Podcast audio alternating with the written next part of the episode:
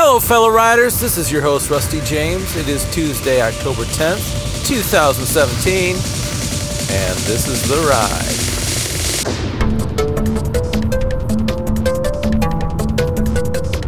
Ride. Well, this will be a very quick one today as I spent half of my commute hanging out with Max McLean on the Bible Gateway app as he was reading to me some of Proverbs today. Proverbs is a great book. I think most of it was written by Solomon, maybe all of it. But there's places, you know, if you've read Proverbs, many of you have, you know, it kind of goes through th- through the text kind of like a checklist or a punch list. If you do this, this is what you'll expect. If you don't do this, this is what you might expect. If you seek riches, this is what you'll expect. If you are willing to part with your money and give it to the poor, you're lending it to God and He will repay. That's pretty good. That's pretty good. And every once in a while, the writer will throw in something. If this kind of corrupt thing is done, you might get a benefit. What? The Bible says that? Yeah, it's basically explaining life. And there's certain places where, I don't know, an example might be if you curry favor with one in power, you will find that life is better. Let's do it. Let's do it. Let's do it. Come on. I curried favor with that guy who was just at that four way stop. Probably will never be able to cash in on that one, but hey, I wasn't going anywhere. anyway, um, where was I? Yeah, every once in a while there'll be a scripture in there and it describes the reality of our world that happens to be fallen. It, it kind of throws you off kilter there because you know you want to be saying yes i agree with that. That's god's word. There's results to decisions and we kind of know the right answer. And so we're listening to or reading proverbs and yep that makes sense. Yep that makes sense. Yep that makes sense. What if i do this kind of what i would call a corrupt thing it may go it may go good for me the Bible also explains some things in life. And in, in those cases, I can tell which ones are a command or a. You know, Proverbs isn't just thou shall and thou shall not do these things. It's kind of a commentary on how life works. You know, if you lend to the poor, God's going to bless you. Didn't say you must but it kind of gives you encouragement to do the right thing. And also, it gives you encouragement not to do the wrong things. Withholding discipline from a child can cause them to be rebellious. Well, that's a no brainer. But it outlines some of the things in life that, I don't know, I could say that they're unfair. Here we are trying to do the right things. Proverbs has given us great examples on what right things to do and what things not to do. And then all of a sudden you get these little things in there that's telling us, yeah, and this is how life works. And it's not fair. Life isn't fair. In case you didn't know, life is not fair. I don't know who told us that we were supposed to tell our kids that life is fair. I hope we weren't doing that as they grew up. Life is most assuredly not fair. But I'm not the judge, God's the judge, and I know that justice reigns, so I don't have to worry in the ultimate sense about things being just. God will take care of that. I don't know how God makes justice happen. It seems like certain things are just absolutely unfair. Why does one person become sick and another not? Seems like that's not fair. Seems like there should be justice there. to equalize things? I don't know. Sorry, but I'm about to bash on smokers. You know, you could say, well, why do I have lung cancer? That's not fair, God. And he would say, well, you know, there are some decisions that you made early on that went against the best decisions that I would have for you. And when you were breathing that smoke stick, it was your choice. Sorry, but you know, some unfairness in life is due to our own disobedience or our own lordship of our own life.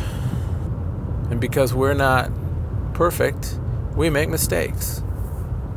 Again, no surprise there. A lot of Proverbs talks about learning, gaining God's wisdom, and how it would be good to do so. I think I should, I don't know. It just dawned on me that I know I fall into this category. I don't spend really good, solid, core, concentrated time in the Word of God. I don't. You could almost say I spend more time focused on a movie than I do focused on the Word of God. And that's wrong. I mean, I guess let's put it this way that's wrong if I want to gain wisdom from the Word of God. I already know it intellectually that there's wisdom in the Word of God. When I've done it in the past, I get stuff out of it that I never really noticed before. And I know you know that, and I know you have as well. But why are we drawn to stuff that's so shallow? I know I have busy days at work, and when I want to get home, I want to unplug. I want to turn my brain off. I don't want to be actively thinking about stuff. And so a lot of times I'll do some kind of media and just, you know, ingest media, whatever it happens to be. I'm not saying that that's sinful. I'm just saying that that delays and stunts my mental growth because I could be excelling with the with more of the word of God in, in me. I think I'm going to challenge myself and you at the same time. I've got an idea about what I want to do with Proverbs. But um, what that will entail will be some concentrated time. Sitting down, pen in hand, or laptop in hand, typing notes, whatever is necessary to concentrate on what I'm reading, to act on it, to activate it. As I listened to Max McLean talk to me today from Proverbs, I realized that every sentence was a nugget of truth. And they were coming so fast and furious, I really wasn't able to meditate on them. They're just coming and coming and coming. So, for something like that, for me, I've got to read it. Or, or at least you know, pause my buddy Max all the time while I just digest what was just spoken. Either way, I don't want the Bible and my time in the Word of God to be just another media that I, you know, turn my brain off and just let it flow over me. Now, there's times for that, I suppose, where, I mean, if I had to make a decision, it's probably better that I listen to Proverbs just wafted over me than watch some stupid movie that isn't gonna fuel me. So I guess that's better.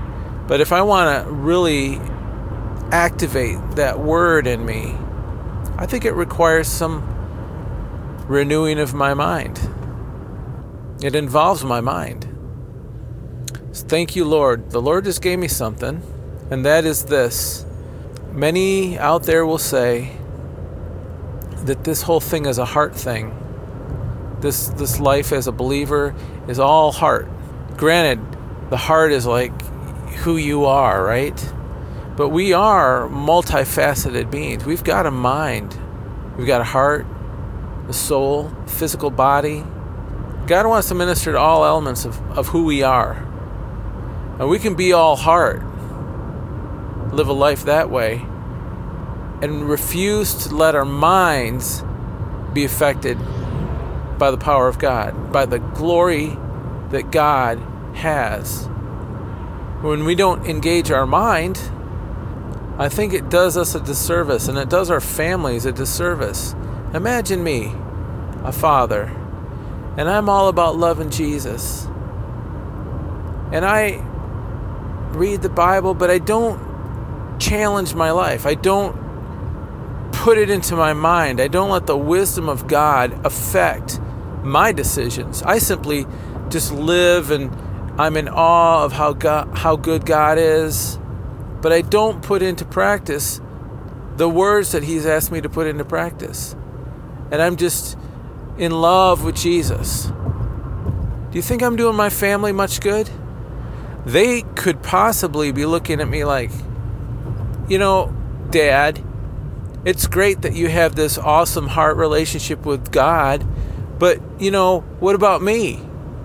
As parents, we're to help them. I alluded to this on my podcast yesterday. As parents, our job is to raise up our kids enough so that they can be independent and be parents themselves or whatever it is they're called to do. But in the process of helping our kids mature, where they're needing us less and less, really? Yes, they have to need us less and less. Hopefully, they love us more deeper and deeper as time goes by, but they need us less and less. But we're doing our kids a disservice if we don't teach them how to need God more and more. The only way that we can teach them that is if we have had our minds renewed by the Word of God and we have the mind of Christ. Jesus left the disciples and said, I got to leave because you've got to lean on the Holy Spirit. You need to trust in me in a deeper way. So I'm going to leave. But I've put things into you that will help you trust in your Father, in your Heavenly Father. Now, we're to do that for our kids. So I didn't go to that detail yesterday, and I, I had kind of wanted to. So there you go, little nugget of awesomeness. That was a nugget of awesomeness, if I say so myself. It's not enough to just let the word be there. The word is active, it's a living thing. You've got to live the word of God and activate it. A lot of times it takes more than just doing what it says because many times we are a little concerned about whether or not we've got what it takes to to do that thing. I mean, Jesus could do it. The disciples could do it.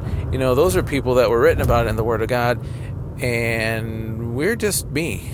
You know, how can I do that? Well, if Christ lives in you, then you have everything you need. You're actually in a position of even greater potential than the disciples. Greater things are you going to do because Christ is in you. And we already saw how the disciples changed the world. We're talking right now about Jesus Christ because of the power that He put in their lives at that time. And greater is He that is in you. So, yeah, there's things in the Word of God that we feel like, eh, I don't know if I can do that. You know, I don't know if I can forgive I know the Bible says that glory will be on me if I forgive, and God's glory will rest on me, but man, they did that to me. Long story short, forgiveness, always better to do it. If you don't, it'll eat you up inside. You've got to forgive. That's the one thing that you can do about a situation that might be really tough you might not be able to easily deal with it. So you have to forgive. That means you're letting go of the judgment of that thing. You're giving that over to God, who is truly the only true judge. You have to give that over to God. Whatever that thing is, and I know it can be extremely hard, but God lives in you. If you're able to let go of certain things, if you're able to let go of that thing, you know, that thing, if you can let that go and eliminate its power over your life, you know that for a long time that thing has governed your thoughts, it's governed your happiness, the kind of peace that you would ever have. That thing has been messing you over. You've got to let go of that thing. So, whatever that is, I want you to take your hand out into a cup, form it into a cup. I want you to look at your hand and say, okay, this is that thing. I can see it in my hand. Some of it's so heavy you might need two hands to hold it. But in a minute, you don't have to hold it any longer. Whatever that is that was wrong, and it was something done to you, or said about you, or whatever it was, you right now, with God's help, have the ability to let that go.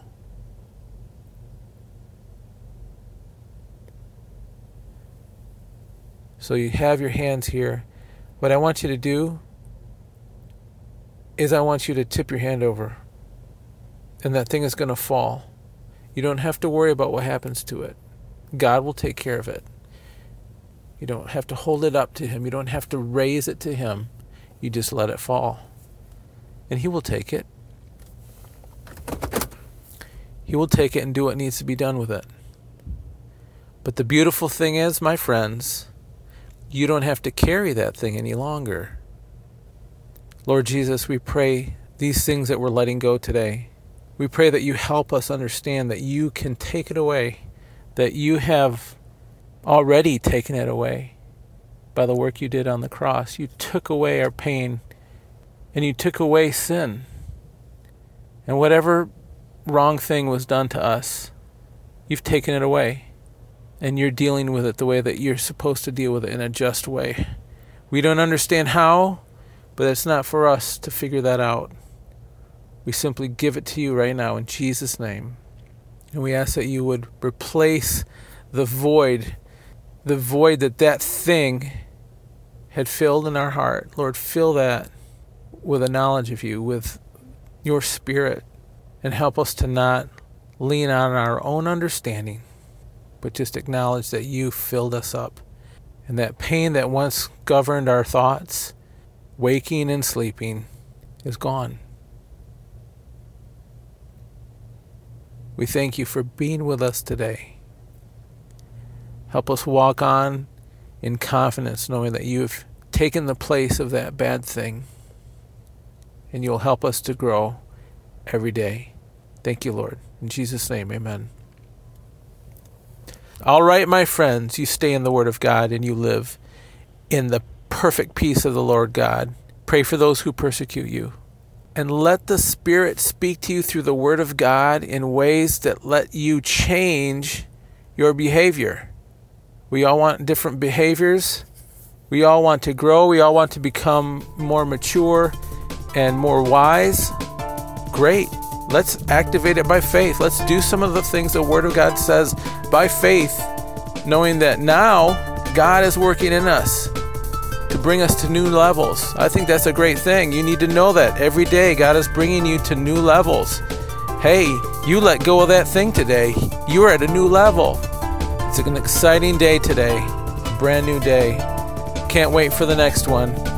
So I will see you on the flip.